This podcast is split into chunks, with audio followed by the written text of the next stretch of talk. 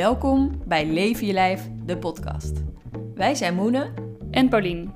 Twee jonge dokters die zich willen inzetten voor een gezond en gelukkig leven voor iedereen. Dit willen wij doen door met jullie in gesprek te gaan, vragen te beantwoorden en ons te verdiepen in een onderwerp wat ons allemaal aangaat: ons lichaam. Vandaag gaan we het hebben over verslavingen en zullen we wat dieper ingaan op een veel voorkomende verslaving, namelijk een alcoholverslaving. Dit doen we met Thomas Knuiver. Hij is verslavingsarts. Veel mensen drinken wel eens alcohol. Namelijk 8 van de 10 Nederlanders van 18 jaar en ouder dronk in 2021 wel eens alcohol.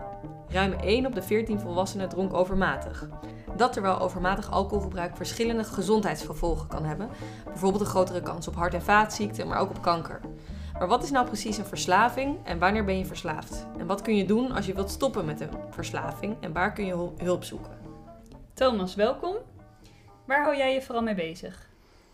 Momenteel ben ik heel erg veel bezig met twee ja, andere verslavingen. Pijnstillerverslaving en een um, bijzondere doelgroep gemseksverslaving. En um, privé, ik heb een, er is een kindje op komst. Dus, uh, oh, gefeliciteerd. Wat leuk. Dankjewel. Dankjewel. Daar, uh, dus daar ben ik ook heel erg druk mee. Ja. Snap ik. En waarom is het zo belangrijk dat we vandaag dit onderwerp gaan bespreken met elkaar? Nou ja, alcoholverslaving uh, is, uh, zoals je al zei, is gewoon een heel veel voorkomende verslaving. De, op één, één na meest voorkomende na roken in Nederland. En geeft ja, misschien toch wel meer problemen dan mensen op het eerste gezicht denken. Er, zijn, er zitten best wel wat gevolgen aan alcoholgebruik die mensen misschien niet zo kennen. We weten natuurlijk van onze lever. Het is niet goed voor je lever, maar er zijn wel meer dingen die, uh, die je daarvan kan krijgen. Dus het is altijd wel goed om mensen daar een keertje goed over voor te lichten. Nou, die gevolgen gaan we natuurlijk straks uitgebreid op terugkomen. En wij vragen altijd, wat is voor jou een gezonde leefstijl? Dus dat is eigenlijk vraag 1. En vraag 2, wat voor rol heeft alcohol daarin?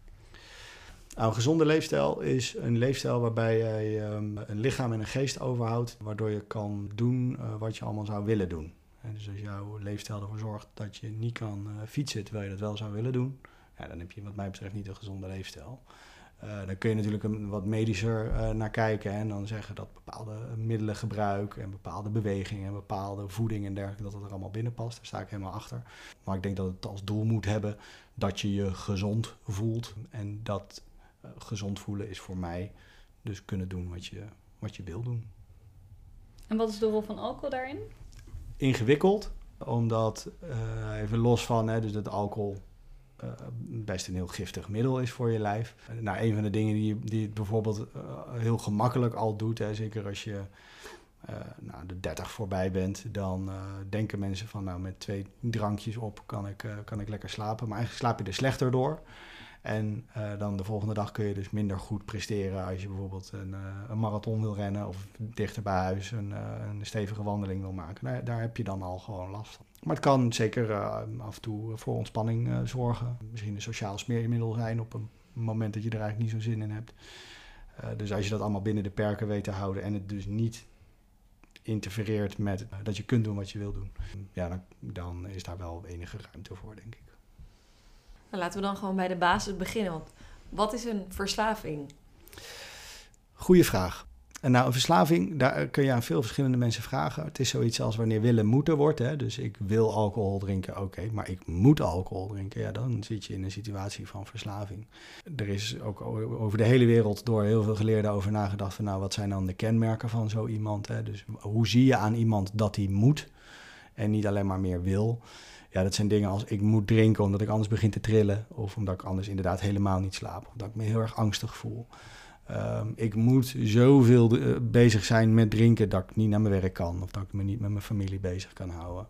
Ik, ik heb er geen controle meer over. Dus ik denk, nou, ik, het is vrijdagavond. Ik ga een wijntje drinken. Ik trek een fles wijn open. Ik schenk één glas wijn in. En een paar uur later zijn er twee flessen wijn op. En dat had ik eigenlijk niet zo bedacht.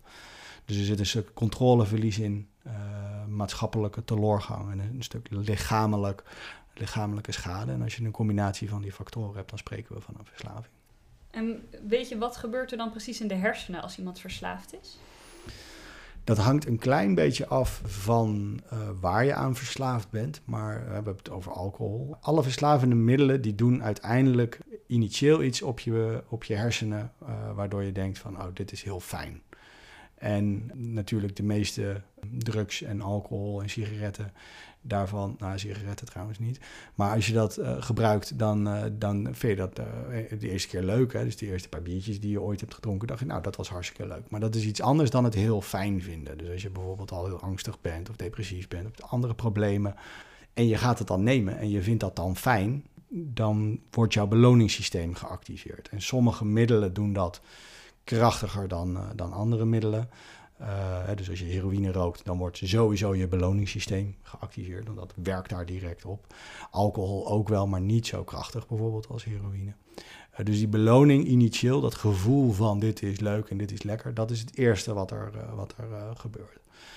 Maar dat is best wel een krachtig signaal wat er wordt afgegeven in je hersenen. En dat is veel krachtiger dan wanneer we normaal een beloning krijgen. Als ik een heel stuk ga wandelen, wat ik zelf heel erg leuk vind, kom ik thuis en heb ik 22 kilometer gewandeld. Nou, dat heb ik goed gedaan. Dan voel ik me daar lekker bij. Dat is een beetje beloning wat ik voel. Als ik nou een verslavend middel neem, dan is dat gevoel wat ik daarvan krijg veel sterker dan dat ik dat krijg van die wandeling.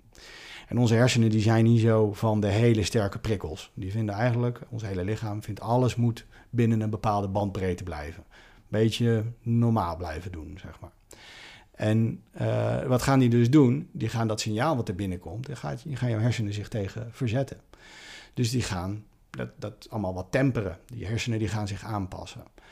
Uh, we noemen dat in de verslavingsgeneeskunde een allostase. Hè? Dus je hebt een normale uh, toestand en dan de allostase is een aangepaste toestand. Dus jouw lichaam, jouw hersenen, die zijn zo aangepast dat die prikkel als het ware de normaal wordt. En Alcohol is een angstremmend middel, bijvoorbeeld. Dus er komt heel veel angstremming binnen. Nou, dan gaat je lichaam zeggen van ja, maar ik vind het, je hersenen gaan zeggen, ja, maar ik vind het wel belangrijk dat ik af en toe angst voel. Dus die gaat zijn vermogen om angst te voelen, als het ware, opkrikken. En als dan de alcohol wegvalt, dan is er in één keer heel weinig gevoel van beloning. Heel, ga je heel somber voelen en veel stress ervaren. En in het geval van alcohol bijvoorbeeld heel angstig voelen. Er zijn mensen die daar dus heel een, een alcohol geïnduceerde angst problemen krijgen. Dus dat zijn de, het soort signalen wat er in je, in je hersenen verandert. Jouw hersenen die passen zich zo aan en dan vallen de middelen weg. En dan ineens sta je als het ware met uh, zijn je hersenen met lege handen van... ja, maar we hadden dat spul toch? Uh, wat moeten we nu? En dan krijg je dus, heb je geleerd, want je hebt dat de hele tijd gedaan... dus dat zit echt wel in je geheugen. Oh ja, alcohol, dat moet ik gebruiken. En dat is het, hoe dat verslavingsmechanisme verderop op gang blijft. Dus initieel is beloning... En daarna is het blijven functioneren op een bepaald aangepast niveau. En nog even terugkomen op wat je zei van op het moment dat het een verslaving is, dan moet je. Dan moet je een bepaald middel nemen, dus bijvoorbeeld alcohol, dan heb je daar niet echt meer een keuze in. Maar er zullen genoeg mensen zijn die eigenlijk wel verslaafd zijn, maar niet erkennen dat ze verslaafd zijn. Omdat ze niet zeggen dat het moet, maar dat ze het gewoon vrijwillig doen. Dus ja, wanneer kan je dan zeggen iemand is verslaafd bij? Is dat bij een aantal drankjes of nee, als je naar die definities kijkt, dan zie je niet dat daar staat vanaf acht drankjes per dag. We zeggen wel dat vanaf twee drankjes voor vrouwen, drie drankjes voor mannen, uh, dat het vanaf dat moment echt slecht voor je is. En ik geloof dat het nu is bijgesteld naar één en twee hoor. Uh, dus dat is wat de Wereldgezondheidsorganisatie zegt over dat het dan ongezond voor je is. Maar dat is niet zeggen dat je dan verslaafd bent. Er zijn mensen die niet drinken en toch alcoholverslaafd zijn. Want die weten, het moment dat ik ga drinken, kom ik in de problemen. En dan ga ik in één keer weer niet meer naar mijn werk. En dan ga ik niet meer voor mijn kinderen zorgen. En dan ben ik weer eh, drie, vier flessen wijn verder. Dus die drinken niet. Die raken geen druppel aan. Die zijn toch verslaafd. En het bij jezelf erkennen en herkennen, uh, ja, daar heb je mensen om je heen voor nodig die dat met jou bespreken. Dus misschien, misschien is dat je, ben je dat zelf. Dat is niet zo vaak. Meestal uh, kom je bij de huisarts met ik heb hoge bloeddruk en ik heb, uh, ben moe en ik heb buikpijn en uh, dat soort dingen. En dan vraagt de huisarts van God, drinkt u misschien? En zou dat misschien samen kunnen hangen? En hoeveel drinkt u dan? En heeft u wel eens geprobeerd daarmee te stoppen? En zo, en zo komt dan zo'n verhaal op gang. of het is familie die zegt, ja, ik moest van mijn familie hierheen, want ze vinden dat ik te veel drink. Er zijn niet zoveel mensen die bij de dokter komen en zeggen, dokter, ik drink te veel. Volgens mij heb ik een probleem. Of ik gebruik te veel drugs. Volgens mij heb ik een probleem. Soms wel, hè, dan is er een goede publiekscampagne of ze zijn toch ergens ineens, uh, zien het licht. Uh, dus dat is op zich niet erg. Hè, dat je dat niet direct bij jezelf herkent. Uh, en dat geldt eigenlijk voor iedere ziekte. Hè, die herkennen we nooit vooraf. Het is niet dat ik hier zit en dat ik zeg van nou over drie jaar heb ik diabetes. Dan kom ik altijd pas achter als ik diabetes heb. En dat geldt ook voor een alcoholverslaving. Maar het is wel moeilijk te herkennen. En daar gebruiken we dan een heteroanamnese voor, bijvoorbeeld. Hè. Dus familie, vrienden vragen. Uh, aan jou uh, je gebruikspatroon uitpluizen. Samen met nou, misschien informatie die we al hebben. Ik vind het wel interessant wat je zegt, dat je dus ook verslaafd kan zijn aan een middel zonder dat je dat middel gebruikt. Omdat je gewoon wel weet dat als je het gebruikt, dat je er afhankelijk van wordt of zal zijn. Of... Ja, dat is. Uh, er zitten wel wat andere bijzondere aspecten hoor, aan een verslaving qua, qua gedrag. Dus er zijn niet zoveel ziekten als we verslaving een ziekte noemen. Hè, met dat neurobiologische verandering wat ik net beschrijf, kunnen we zeggen dat is een ziekte. En er zijn niet zoveel ziektes waarbij als je uh, de diagnose krijgt, dat je dan doorgaat met het gedrag waar je zieker van wordt. Als je te horen krijgt, uh, en dat zien we wel in verschillende leefstijlproblemen, misschien met overgewicht of hart- en vaatziekten. Maar als je nou te horen krijgt van ja, god, uh, je hebt dit en dit gedaan en zo en zo, en daarom heb je nu, nu kanker opgelopen. Ja, dan is het niet dat je denkt van nou, daar ga ik mee door. Zal ik het nog een keer kan krijgen of dat ik het erger kan krijgen. Zoals roken bij COPD bijvoorbeeld. Ja, maar precies. Ja. En, met, en, het, en het lastige is dus dat je met roken, blijf je wel roken. Ja. En als jij uh, uh, om, door je niet in te smeren huidkanker hebt gekregen, ja, dan ga je daarna echt wel insmeren. En dat is bij verslaving dus niet zo. Dus dat gedrag van mensen verandert ook echt. Dus dat zijn wel bijzondere componenten eraan. Ja, je kan het niet hebben en het toch hebben. En, en als je het hebt, ermee doorgaan terwijl je weet dat het niet goed voor je is. En er zijn natuurlijk heel veel verschillende stoffen. We hebben al het een en ander benoemd. Maar kan je iets vertellen waarom de ene stof nou zo veel verslavender is dan de andere stof?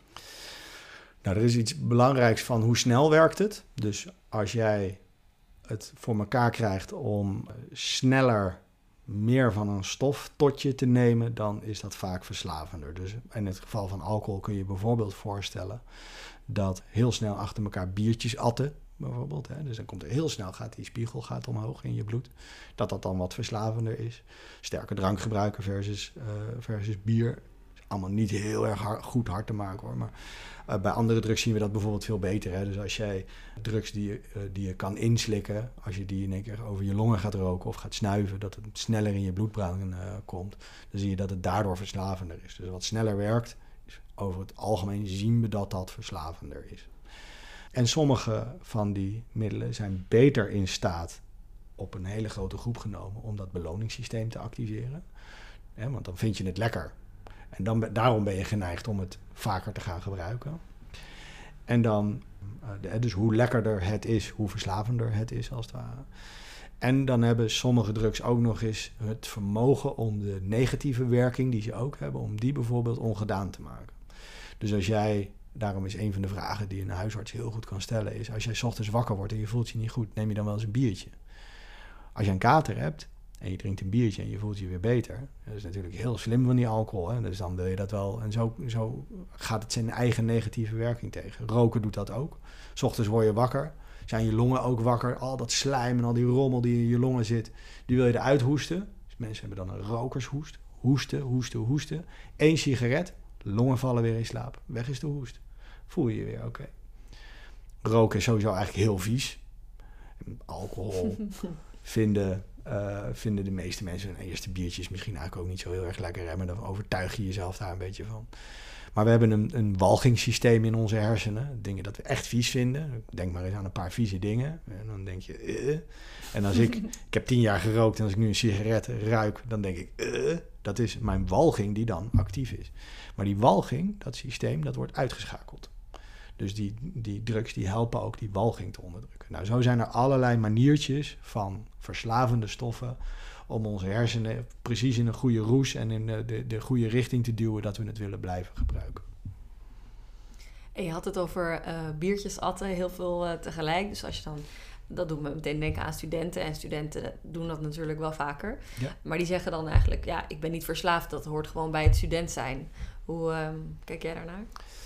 Ja, daar hebben ze een beetje gelijk in. Hè? Omdat we vinden van alle psychiatrische stoornissen dat als het cultureel uh, verklaarbaar is, dan uh, mag je het niet zomaar een stoornis noemen. Maar dat hebben we dan vaak als het bijvoorbeeld over voodoo gaat of uh, bepaalde presentatie. Dat je dan zegt van ja, maar dat is in, de, in die cultuur of in die gemeenschap is dat zo.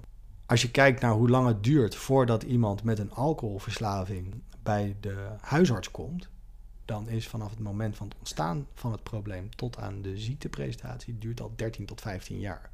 Nou, zo lang duren de meeste studententijden gelukkig niet. Ehm, en vergis je niet, tijdens je studententijd, dan wordt natuurlijk helemaal niet aan de grote klok gehangen. Maar er zijn best wel wat studenten die een keer op de spoedeisende hulp belanden. Er zijn er een paar ieder jaar die met, van hun fiets vallen en hun hoofd stoten. En daar een uh, flinke hersenschudding aan oplopen. En misschien hun studie niet meer kunnen afmaken. Het zijn allemaal mensen die wel als gevolg van hun alcoholprobleem, uh, alcoholgebruik, een probleem hebben. Hè. Dus dan hebben we het niet per se over verslaving. hebben we het wel over problemen als gevolg van alcohol. En inderdaad, je kunt het best een hele tijd, heel veel mensen kunnen het best een hele tijd drinken zonder dat ze daar vervolgens echt een verslaving aan ontwikkelen.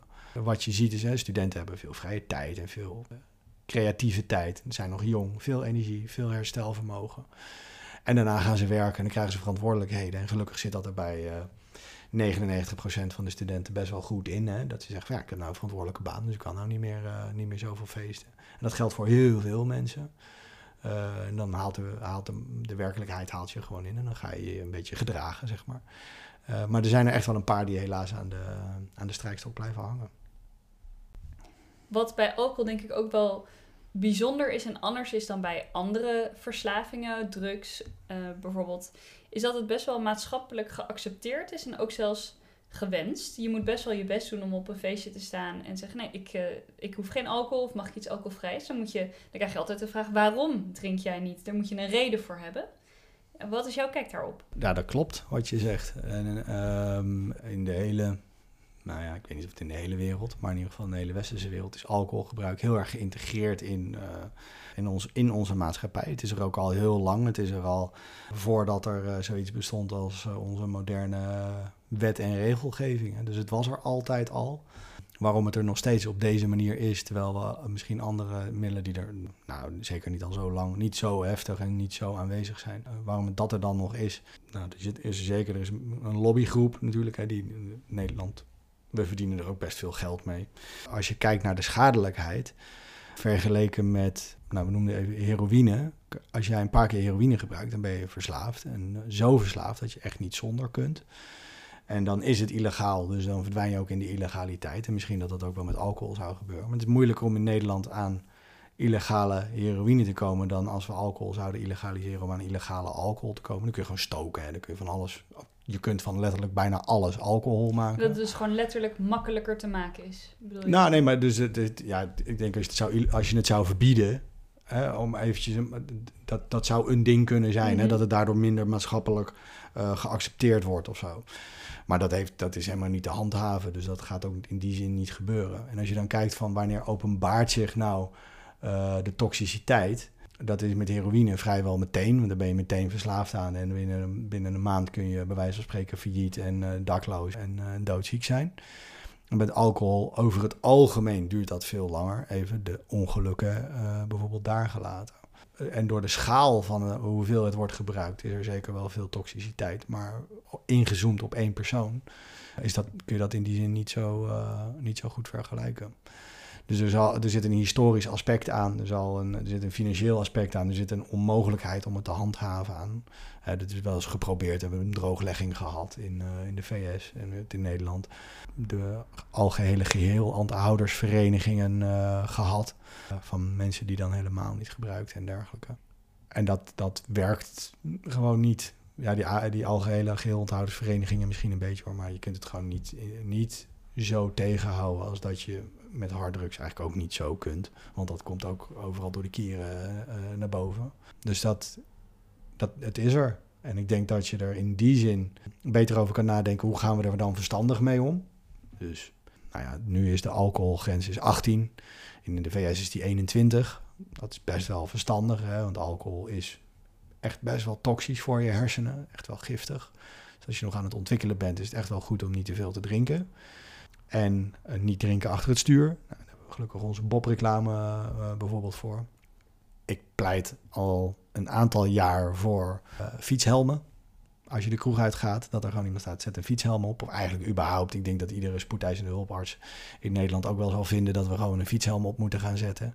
Want het aantal ja, hoofdletsels is natuurlijk enorm. En, en, voor, voor wat betreft als dat onder invloed is van alcohol. En ik denk dat je daar zinniger iets mee bereikt dan dat we zeggen van nou, dat moeten we allemaal helemaal niet meer doen. Want dat, gaat gewoon niet. Ik denk niet dat dat in die zin gaat lukken.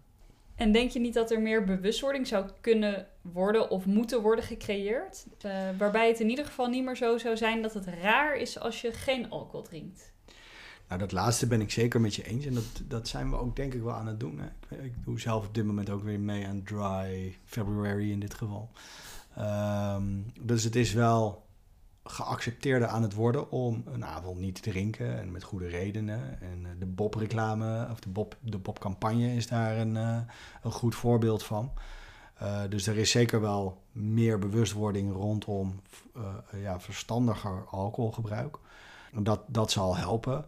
Uh, maar je moet oppassen dat je mensen waarschuwt voor iets waarvan ze niet zo de gevaren zullen, uh, zullen erkennen of herkennen. Want dan uh, daar, gaan mensen gewoon niet, niet op reageren. En dat zie je ook in hoe preventieprogramma's zijn opgezet. Dus je moet dat veel, denk ik, wel gerichter doen. Dat is ehm, denk ik efficiënter dan zeggen, ja, het is hartstikke slecht voor je. En verder kun je wat je kan doen is, net als in Scandinavische landen, dus verkooppunten beperken. Daar hebben we de afgelopen tijd min of meer de verkeerde kant op uh, bewogen. Dus je kan nu bij de kapper een wijntje krijgen en bij de, weet ik veel wat. En in een Scandinavisch land kun je alleen maar bij een slijter je drank krijgen. En dat is denk ik wel verstandig. En ik weet niet of je daar de, de zware alcoholverslaafde mee voorkomt. Uh, maar misschien er wel voor zorgt dat er wat minder mensen die in die andere categorie, namelijk de gewone gebruiker, dat daar minder problemen ontstaan. Ja, dus eigenlijk dat toch de beschikbaarheid, dat we dat minder maken. Ja, dat is een, dus zeker een factor. Ja. ja. dus door de leeftijd te verhogen, daardoor is het minder makkelijk te verkrijgen als, als kind, jongeren. Maar ook door minder verkooppunten te maken, wat je ook ziet bij sigaretten natuurlijk. Ja, en dat is niet een heel uh, algemeen standpunt, maar je creëert daarmee ook wel soms een waterbedeffect. Hè? Dus ja, jongeren mogen niet meer eh, roken, niet meer drinken. Gaan ze dan misschien makkelijker aan uh, drugs? Lachgas bijvoorbeeld. En dan moet je gaan kiezen tussen welke kwaden. Hè? En überhaupt is het dan zo dat als het goed gaat in je maatschappij en er zijn voldoende alternatieven voorhanden. Eh, want eh, dus verbieden is één ding of inperken is één ding, maar eigenlijk moet er ook een goed alternatief uh, zijn. Als allemaal jongeren allemaal verveeld zijn en alleen maar op social media zitten en, en, en that's it. Ja, dan ga je dat verbieden. Ja, wat moeten ze dan? Dus je moet uh, leuke sportclubs hebben, je moet leuke buitenactiviteiten hebben, je moet leuke scholen hebben, je moet veiligheid hebben. Want anders dan, dan kom je er ook niet. Dat is wel grappig nu je dat zegt, moet ik denken aan de vapes. Die om je oren geslingerd worden in ieder geval, wat ik overal zie in onze leeftijdscategorie en ook de jongere kinderen. En dat ze dan uh, basilicum, watermelon en de gekste smaken en zo bedenken. Ja, wordt allemaal verboden gelukkig. Ja, gelukkig wel. Maar dat is ook eigenlijk een soort van alternatief. Zo van, nou, we mogen niet roken, maar we kunnen wel een vape uh, scoren. Ja, snuiftabak is nu, uh, zeker hier in de regio, zeg maar Noord-Holland, een ding. En onder echt jongeren, dus 12, 13 aan de snuiftabak. En, of snus moet ik dan zeggen. Het is geen snuiftabak, het, is iets, het werkt net wat anders. En daar kun je ook best wel gewoon, er zit gewoon nicotine in, dus dan kun je gewoon best wel verslaafd aan raken. En, uh, en zo zie je dus dat je denkt van nou, dat hebben we mooi onder controle. En dan komt er een ander probleem naar boven. En dan hoop je dat het nieuwe probleem minder erg is, maar dat is uh, meestal niet zo. Als de randvoorwaarden er uh, vervolgens niet gecreëerd zijn, dat het beter gaat met mensen. Dus, dus dat is echt van belang. Ja, de bereikbaarheid moeten we wel beperken, maar ook weer niet te veel zodat ze naar, dat er alternatieven de grond ja, dat, dat, dat is wat ik zou denken. We hebben een gedoogbeleid in Nederland, cannabis. Wat is bedacht om heroïnegebruik in Nederland wat te temperen. Want ja, dan dachten we, dan gaan we de, de, de, cannabis gaan we gedogen. Dan kun je dat rustig roken. Dat is minder heftig dan wanneer je op je 15 aan de heroïne zit. Werkt dat? Dat werkt, ja, dat werkt echt. Minder mensen aan de heroïne door het gedoogbeleid van de cannabis. Ja, en je ziet het ook in staten in de VS waar al langer een liberaler cannabisbeleid is. En dat kun je natuurlijk over sociaal-economische status twisten. Maar staten waar al langer een liberaler cannabisbeleid wordt gevoerd, zie je dat de opioïd-epidemie daar minder voet aan de grond heeft gekregen. Omdat mensen al een alternatief hadden. En dan mag jij, mag, mogen jullie kiezen hm. wat je erger vindt. Ja.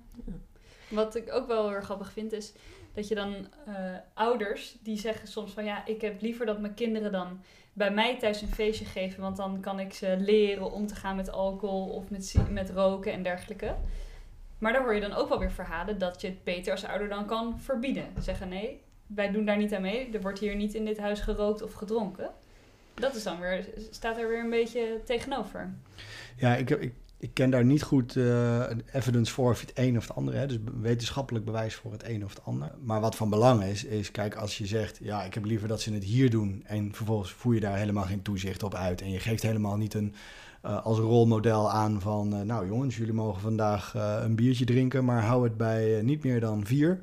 Dan heb je misschien, geef je een voorbeeld. Maar als je gewoon zegt, ja weet je, we hebben de hele schuur vol, vol gegooid... en dan doen ze het lekker hier, want dan zitten ze niet op straat natuurlijk een, een, een, ander voorbeeld. En, en de vraag is of, of jongeren die veel gevoeliger zijn voor wat hun uh, leeftijdsgenoten van dingen vinden dan wat hun ouders ervan vinden, die er op dat moment zo ontvankelijk voor zijn. Maar je kan je wel voorstellen dat als je wat ouder bent, dat je dan zegt van god, ja, mijn ouders hadden misschien toch wel gelijk. Dat, hè, die zeiden gewoon altijd twee drankjes en dan is het klaar. En dat je die dan, naarmate je ouder wordt, je wat meer weer richting je ouders gaat conformeren en dat dan een goed rolmodel is geweest. Dus dat alleen maar als, als, als platitude er, erin gooien, denk ik dat je niet verstandig doet. Dan moet je er echt over nagedacht hebben. En wat, wil, wat is dat dan wat je je kinderen wil meegeven? En je kan misschien van tevoren inschatten van, nou, wij zitten eigenlijk helemaal niet zo in een risicogroep. Dus waarom zou ik het ze leren? Misschien kan ik ze beter uh, gaan leren hoe ze, uh, weet ik veel, lange afstanden wandelen, bijvoorbeeld. Weer het wandelvoorbeeld. bijvoorbeeld. En nog even dan dieper ingaand op alcohol. Want je vertelde dat je eigenlijk overal zelf alcohol van kan maken. Maar wat is, wat is alcohol nou precies en waarom krijg je daar zo'n dronken gevoel van? Ja, alcohol is een alcohol. Um, dus het is een chemische verbinding. Het is een, uh, het is een product wat, uh, wat bepaalde uh, micro-organismen omzetten vanuit suikers. En suiker zit in fruit en in groentes en, en, en, in aardappelen. Er zit zetmeel. Ook kun je, kun je wodka bijvoorbeeld van maken. Dus dat wordt omgezet. En dan heb je uh, ethanol, en dat is een alcohol. Dus die twee dingen, dat betekent uh, daar even hetzelfde. En dat is een, uh, een, een, stofje wat je tot je neemt en dat wordt vrij gemakkelijk in je lichaam opgenomen. dat is eigenlijk heel giftig voor je, voor je lijf. Dus het doet heel even dat leuke angstremmende. Het geeft een beetje energie en je wordt er vrolijk van en dergelijke. Maar ondertussen is het, is het op zichzelf gewoon ook best wel, eh, best wel giftig. En het wordt afgebroken tot, een, tot, tot andere stofjes en die stofjes zijn ook nog eens keer giftig. En, en dat is bijvoorbeeld waarom je er uh, leverproblemen, hartproblemen, hart- en vaatziekten van kunt krijgen. Want uh, zullen we daar wat dieper op ingaan? Want je kan dus inderdaad leverproblemen krijgen, zoals leververvetting en daar uiteindelijk aan overlijden. Het is heel schadelijk voor je hersenen, maar het is ook verhoogde kans op kanker. Kun je daar wat meer over vertellen? Nou ja, dus omdat het zo op zichzelf giftig is, toxisch is, kun je je voorstellen dat overal waar de alcohol komt, daar kun je al uh, makkelijker kanker krijgen. Dus dat begint van je mond tot je keel, tot je slokdarm, maag, maar darmkanker. En dan de lever en de alvleesklier die daar ook gevoelig voor zijn. Dus in dat hele gedeelte heb je een aanzienlijk verhoogd risico op kanker als je langdurig veel alcohol drinkt. Dan is het voor vrouwen ook nog zo dat de risico op borstkanker is flink verhoogd. Ook doordat alcohol op zich toxisch is en dat die afbraakproducten ook toxisch zijn. En dat, zijn dus, dat is een stof acetaldehyde die toxisch is. En onder bepaalde omstandigheden worden er ook nog ja, ROS uh, geproduceerd, reactive oxygen species, kankerverwekkende stofjes, die, uh, die ervoor zorgen dat je daar ook kanker van kan krijgen.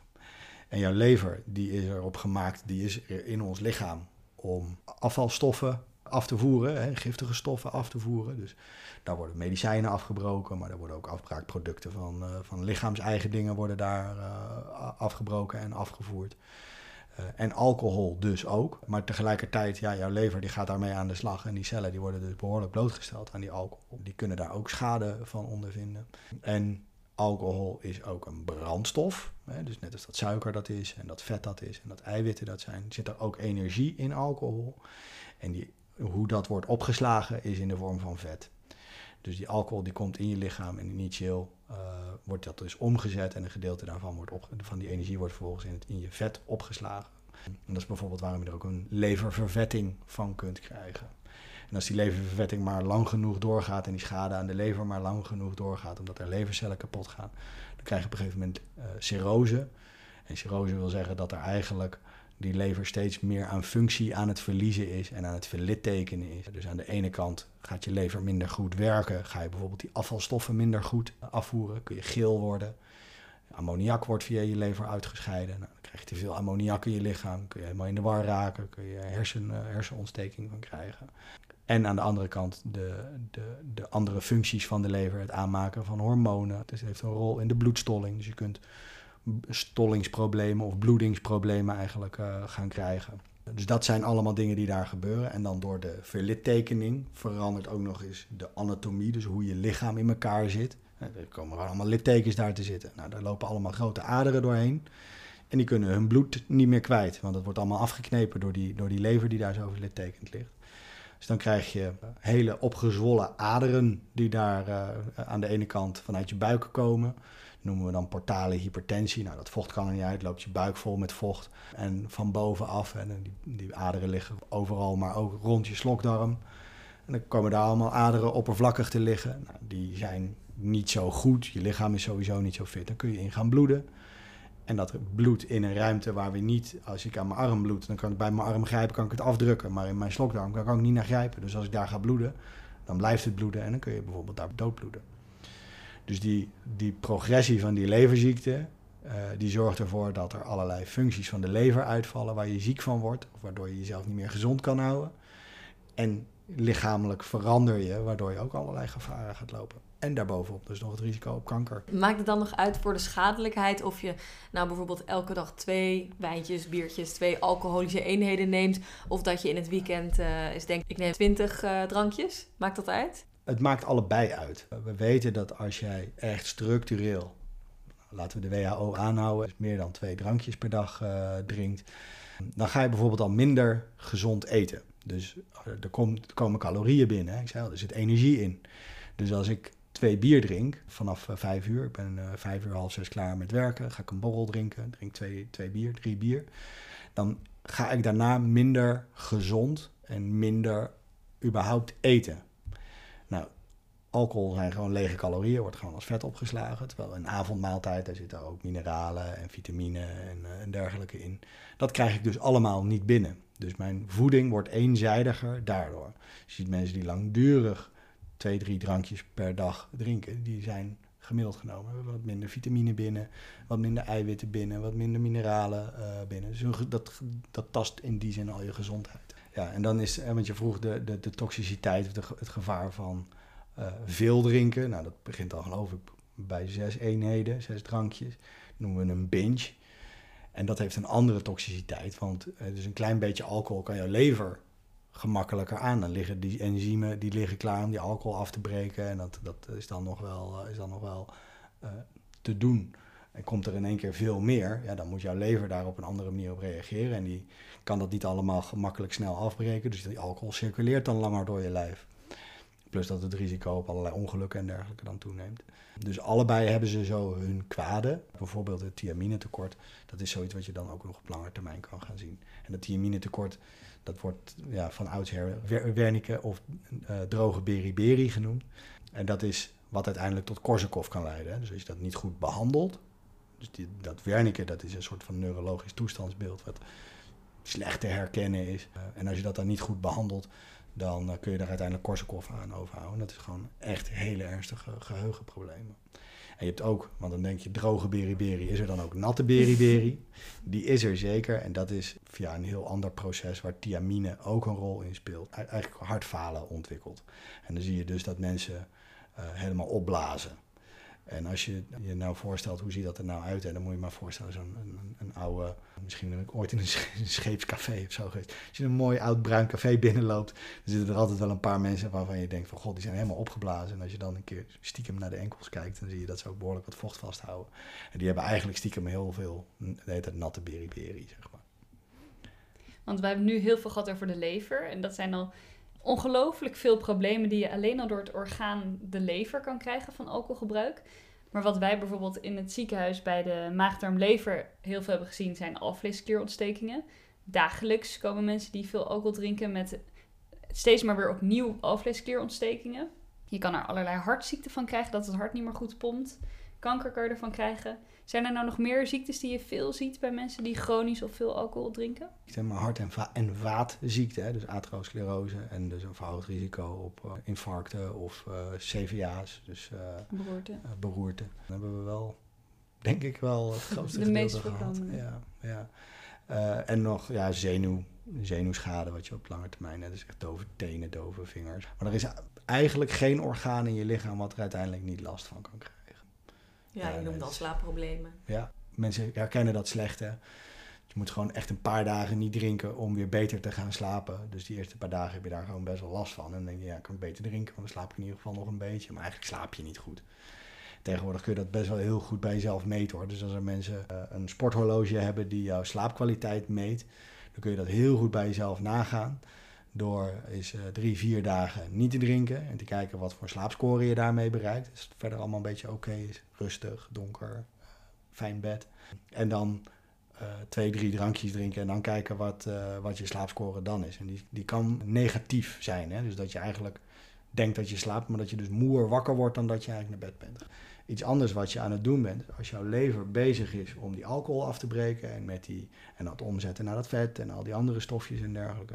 Jouw lever die speelt ook een rol in je bloedsuiker op peil houden. En die, dat lukt niet zo goed. Dus je ziet dat jij dan echt aan de lage kant in je, in je bloedsuiker zit s'nachts. Soms zelfs een klein beetje onder de ondergrens. Nou, als je dan kijkt naar wat zijn nou de klachten van wat we dan te laag suiker of hypoglycemie noemen, die, die komen daar best wel een beetje overeen. En dan slaap je ook niet goed. Dat maakt ook dat je lichaam op dat moment echt niet goed aan het uitrusten is. Dus dat zijn dingen, ja, die kun je op hele slimme manier allemaal gaan zitten ondervangen. Maar ik denk dat het verstandigste is dat als je de volgende dag belangrijke dingen te doen hebt, of je wil gaan sporten, dat je dan in ieder geval besluit om geen alcohol te drinken. Want een kater, wat is dat nou precies? Ja, daar is, uh, dat is een hele goede vraag hoor. Dat, uh, ik denk dat, uh, dat we daar ook niet helemaal uit zijn. Er is al een gedeelte, zit er dus dat slechte slapen in. Dus je wordt gewoon hartstikke moe wakker. Uitgedroogd, dus alcohol zorgt ervoor dat je makkelijker meer gaat plassen. Hè? Dus we hebben een hormoon, het antidiuretisch hormoon, het antiplashormoon. En dat, wordt, dat werkt niet als je alcohol drinkt. En dat is wel slim van alcohol. Dat is weer zo'n trucje als wat ik, waar ik het straks over had. Van wat doen die middelen waardoor ze zo verslavend kunnen zijn. Het is een heel slim trucje. Um, want als jij, misschien hebben jullie ook wel eens een avond dat je zegt van ik doe vandaag 0.0. Dan hou je het tempo van de mensen die wel alcohol drinken. Hou je twee, drie drankjes hou je dat bij. En dan denk je van ja, ik zit eigenlijk wel vol. Want niemand drinkt 6 liter water op een avond. Dat is met alcohol makkelijker, omdat je namelijk heel veel meer urine produceert. Dus dan plas je allemaal gemakkelijker uit. En dan kun je het op die manier makkelijker eigenlijk door je lichaam verwerken. Dat gaat ook door als je s'nachts ligt te slapen. En dan ga je plassen en dan raak je gemiddeld een klein beetje uitgedroogd. Dus dat maakt uit. Nou, die suikerproductie in de nacht is niet goed, uh, goed op, uh, op orde geweest. En er zitten afbraakproducten in je lijf. Dus alcohol wordt afgebroken tot acetaldehyde. En acetaldehyde dat geeft allerlei problemen in je lichaam, uh, waardoor je wat kortademiger bent. Je hebt ook, dat zorgt weer voor een uh, wat hogere hartslag. Je bent er misselijk van. Je, je vaten gaan ervan openstaan, waardoor je bloeddruk wat lager is. Dat geeft, dat draagt ook bij aan de hoofdpijn. Meer zuurproductie. Je gaat op allerlei manieren door die afbraakproducten ga je, helemaal ellendig voelen. Uh, en dat is dan wat je zou een kater zou kunnen noemen. Misschien moeten we nog wel een keer een losse aflevering maken over drugs. Maar nu jij hier zit als verslavingsexpert, willen we het toch nog heel even over hebben. Uh, want wat ik wel heel belangrijk vind en heel interessant vind, is dat er in onze leeftijdsgroep en misschien ook wel oudere of jongere mensen, uh, dat er best wel veel drugs wordt gebruikt. Waarbij mensen denken, ja, ik heb dit helemaal onder controle, ik doe dit eens in de zoveel maanden, ik, ik heb daarover nagedacht. Maar toch gaat dat ook mis. En wanneer gaat dat mis en hoe herkennen mensen dat? Uh, je herkent het altijd te laat.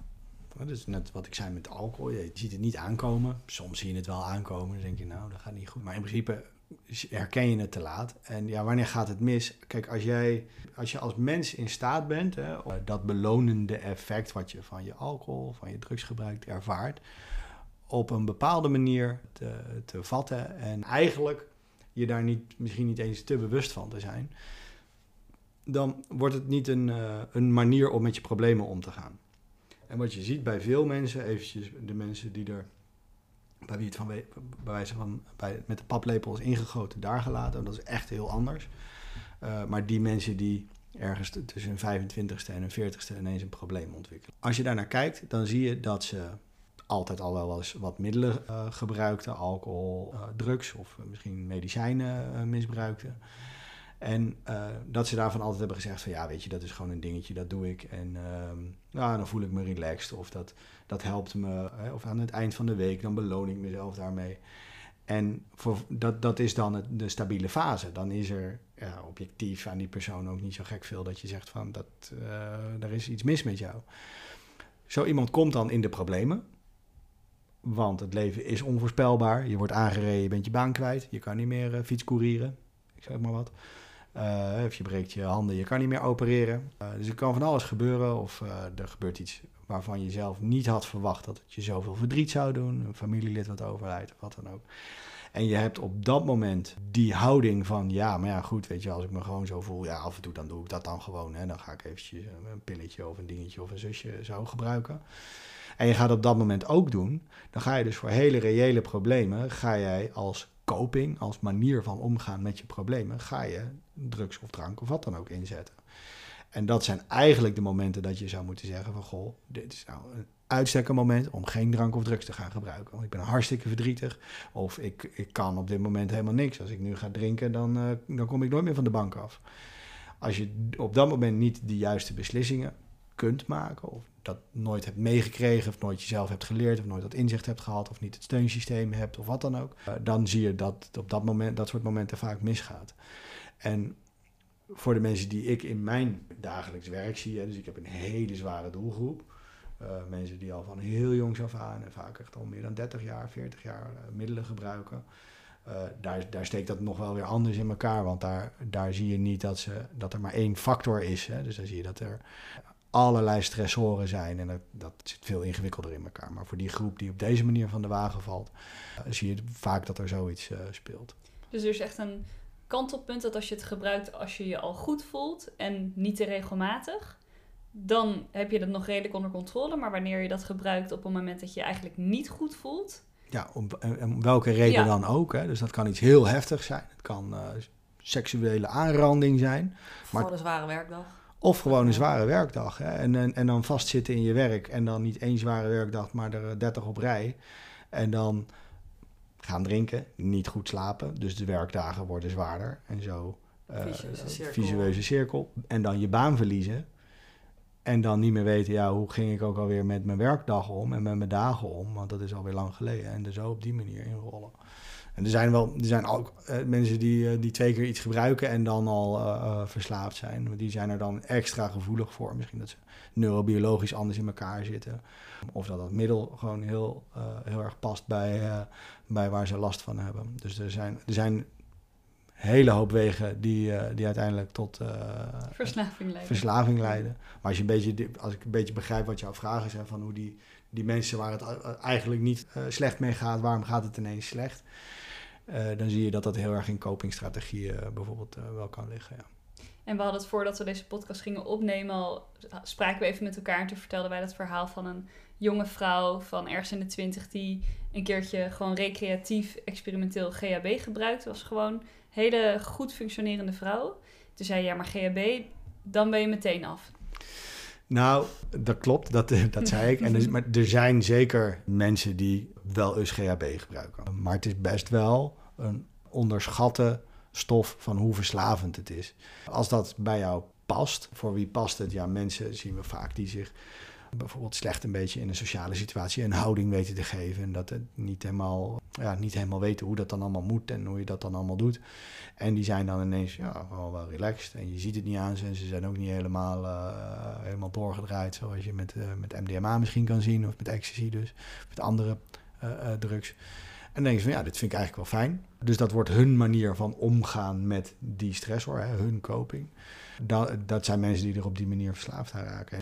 En dan zijn er altijd mensen die gewoon na één keer gebruiken van iets echt heel erg verslaafd raken. En dan is GHB wel een hele vervelende. Want dat zijn niet heel veel mensen in, in Nederland. Maar die mensen die verslaafd zijn, die hebben wel, zitten wel echt heel erg in de penarie. En cocaïne is ook een drug die veel wordt gebruikt. Denk ik weer een heel ander soort druk of misschien gebruiker dan bij GHB. We zitten hier in Amsterdam, Zuidas, staat er onbekend de snuifas. Wat het interessante is van, uh, van cocaïnegebruik is... ehm, er zit zeker, eh, dat is wat, wat we al eerder zagen, dus leeftijdsgenoten waar je gevoelig voor bent, dus peer pressure. En die, die druk is uh, op allerlei plekken, op allerlei manieren. En die zal er op de Zuidas op, uh, op die manier zijn. De culturele druk is daar hoog om dat te doen. En, maar het interessante van cocaïne is, je kan er daardoor meer alcohol drinken. Dus dat gaat eigenlijk wel altijd hand in hand. Totdat op een gegeven moment misschien de alcohol eh, uit het leven verdwijnt en mensen alleen nog maar cocaïne willen gebruiken thuis. Of dat nog een beetje alcohol, maar toch vooral cocaïne gaan zitten gebruiken. Het interessante is dat de eerste paar keren dat je cocaïne gebruikt, is dat eigenlijk niet lekker. Dus je doet dat in combinatie met alcohol en dan vind je er eigenlijk niet zoveel aan. Wat je dan wel ziet bij mensen is dat ze zeggen van ja, ik wil eigenlijk wel nog wel een keer gebruiken. Dus je bent al verslaafd voordat het lekker is. En dat effect, dus jouw lichaam moet op de een of andere manier een beetje wennen aan, uh, aan dat effect van cocaïne. En dan pas na een keer of vier, vijf ga je het lekker vinden. Maar dan ben je dus al verslaafd. Je bent al daarvoor al, uh, heb je al de neiging om te denken van ja, doe maar. Dus en dat is heel venijnig. En, en daarom ook misschien achteraf nog weer moeilijker te herkennen. En dan, en dan ben je al wat verder in de progressie van die veranderingen in je hersenen voordat je dat, voordat je dat doorhebt. En hoe kun je er nou, als je merkt in je omgeving dat je denkt dat iemand verslaafd is of echt een probleem heeft, hoe, hoe kan je daar nou mee omgaan? Of hoe kan je zo iemand helpen of dat benoemen? Er zijn verschillende manieren om daarmee om te gaan. Hè. Dus we, we zien nou, in films en ook wel in televisieprogramma's de interventie. Hè? Dus uh, met z'n allen bij elkaar gaan zitten en zeggen van dit is een interventie en uh, we maken ons zorgen over je, we zien dit en uh, je gaat eraan onderdoor enzovoort. Dat is een, dat is een manier en dat is best wel een intensieve en, uh, en voor personen ook, uh, dus voor betrokkenen, een hele, hele uh, intensieve manier en een hele emotionele manier. Maar het begint eigenlijk bij, bij jezelf. Je kunt, zoals het eigenlijk met alles, je kunt alleen maar zeggen hoe jij zelf de dingen ervaart. Dus als jij, als jij met iemand te maken hebt waarvan je zegt van nou, ik maak me echt zorgen over dat alcoholgebruik. Dan kun je alleen maar zeggen, ik maak me zorgen over je alcoholgebruik. Het komt, het komt bij mij zo over tegen die ander zeggen van het gaat niet goed met je en het is dus, het is zo. Uh, dat is denk ik gemakkelijker om te zeggen, hè, om dan bijvoorbeeld je kop in het zand te steken. En, want ik, ik kan niet weglopen voor hoe een ander zich voelt. Ik kan daar wel voor weglopen, maar dan loop ik er alleen maar voor weg. Ik kan niet zeg maar jouw gevoel de grond is. Ja, nee, dat is er gewoon. Um, en, en als je dat over mij zegt, dan kan ik wel zeggen: nee, dat is niet zo. En dan kan ik allerlei excuses, uh, excuses bedenken. Dus hoe je daar ook over communiceert en welke, welke manier je ook doet. En je kan zeggen: van goh, ik maak me zorgen, ik wil je graag helpen en uh, meegaan. En dat uh, als het echt om echt ernstige verslaving gaat, dan moet je je realiseren dat het hele zware emotionele trajecten zijn. Uh, waarbij je uh, perioden hebt dat je er helemaal niks meer mee te maken wil hebben. Maar goed, mensen blijven mensen en dan ben je toch weer wel wat betrokken. En dan weer niet. Je hoort mensen die al jaren samenleven uh, in een vriendengroep of in een kennissengroep van, met, met iemand die verslaafd is. En dan zeggen ze, ja, toch weer een keer geld geleend. Ja, is natuurlijk niet heen gegaan waar het heen zou moeten gaan. En dan trap ik er toch weer in. Maar ja, ik wil hem ook niet in de kou laten staan. Dat is allemaal eigenlijk normaal. Dat is normaal gedrag. En mensen hopen altijd dat ze het, dat ze het goed doen. Ik zeg altijd tegen naasten, nou wees maar blij dat je er niet goed in bent. Want dat zou betekenen dat je hier al heel veel, heel lang mee te maken hebt. Hè. Want dan word je er goed in. Dat gaat met vallen en opstaan. En, en als je er niet te veel in geruzie en in verstrikt in wil raken, dan is in ieder geval van belang om het dus bij jezelf te houden. En als je dan er samen toch voor kiest uh, om hulp te gaan zoeken, waar kun je dan terecht? Dan kan je naar de huisarts gaan. Zijn er bepaalde sites of mensen waar je contact mee op kan nemen? Er zijn een paar hele goede manieren om daarmee uh, aan de slag te gaan. Je kunt gewoon bij je huisarts terecht. Niet iedere huisarts heeft evenveel ervaring mee. En dat kun je misschien zelfs wel aan je huisarts vragen. Van, heeft u hier ervaring mee? Of kan ik misschien bij een collega terecht die er meer ervaring mee heeft? Uh, dus dat, dat is een optie. En dan kan een huisarts je helpen. Of die kan je misschien verwijzen naar, een, naar bijvoorbeeld een verslavingszorginstelling. Dan zijn er private instellingen. Daar kun je je gewoon aanmelden. Daar zit dan vaak kosten aan verbonden. En er is een hele... Uh, en dat is voor, denk ik, heel veel mensen en ook een hele goede en misschien wel betere uitkomst. Dat is eigenlijk de, de zelfhulphoek. De AA bijvoorbeeld, hè, de uh, anonieme alcoholisten. Waarbij uh, ja, onder gelijkgestemde mensen die jou herkennen, die weten wat jij meemaakt. En dat maakt denk ik voor een ziekte als verslaving heel erg veel uit. En dat heeft ook een beetje te maken met dat gedrag wat mensen met een verslaving gaan vertonen. Er zit altijd iets in uh, als je een verslaving hebt. Dat daar gaat gepaard met schaamte, gaat gepaard met ja, maar wat nou als het morgen zus of zo. Dus je hebt, mensen hebben een beetje een, laten we zeggen, een schaduwkant. En die schaduwkant die kunnen ze goed verhullen. Daarom duurt het ook zo lang voordat je met een probleem uh, bijvoorbeeld bij de huisarts terechtkomt. En mensen bij een AA herkennen dat veel beter. Die herkennen aan je van je gaat nu de verkeerde kant op. En uh, je, zit, uh, je bent niet eerlijk. Je bent niet eerlijk naar jezelf, je bent niet eerlijk naar je familie. en dat kan, kan voor veel mensen heel goed helpen. Het is heel confronterend, maar het is wel voor veel mensen heel erg werkzaam. Dus er zijn verschillende manieren om, om daarmee om te gaan. Er zijn ook mensen die een religieuze oplossing zoeken. Of die gewoon zeggen van nou, ik, ga, ik gooi het gewoon helemaal om en ik ga naar het buitenland. En, uh, en dat, dat, is ook wel bijzonder. Hè? Er zijn niet zoveel ziektes waar je vanaf komt door gewoon te verhuizen. Maar, dat, dat komt hier ook wel eens voor. Dus je kan naar de huisarts als eerste stap. Die kan jou op een juiste plek brengen. Dat kan bij de huisarts zelf zijn of bij een andere instelling. Of bij in de zelfhulphoek.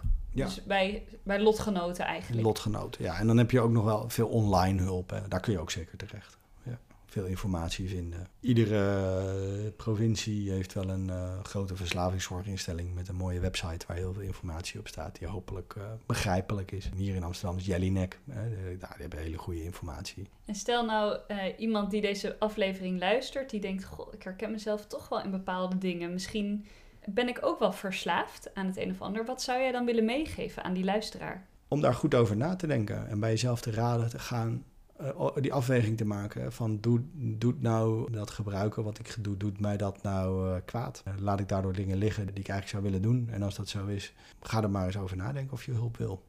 Twijfel niet te lang daarover. Want het is best heel erg moeilijk om er zelf vanaf te komen. En al die tijd dat je er niet vanaf komt, kun je ook teleurgesteld raken. En hoe eerder je erbij bent, ja, hoe, hoe, hoe beter dat misschien nog wel lukt. Dus niet, niet te lang twijfelen. En hulp wil echt niet zeggen dat je meteen in een kliniek ergens zit. Hè. Dus dat kan ook echt gewoon met een gesprek bij de huisarts of bij zo'n bij lotgenoten of met vrienden, familie uh, beginnen. En als je nou herkent, nou, dit is een, ik herken het in een familielid of een vriend, wat zou je die persoon willen meegeven? Om het een keer uh, te bespreken, maar dan vanuit je eigen perspectief. Hé, hey, ik heb het gevoel dat en ik voel me daar zo bij. Wat vind je daarvan? Nou, goede tips waar wel echt iets mee kan, denk ik hele hoop besproken. We vragen eigenlijk altijd nog één laatste vraag aan de sprekers. En dan vragen we altijd, wat is het geheim voor een gezond en gelukkig leven? Uh, wandelen. en waarom wandelen? Je bent, een, je bent gewoon een mens, hè? je bent gewoon een, een wezen wat zich in een omgeving begeeft. En je wilt je tot die omgeving verhouden.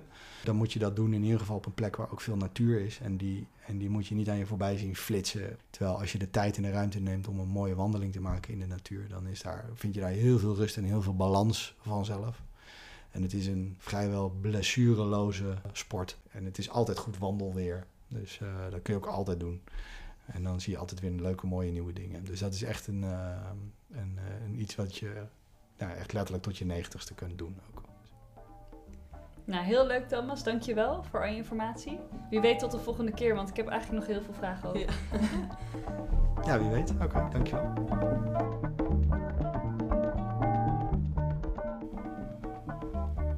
Vond je deze podcast leuk?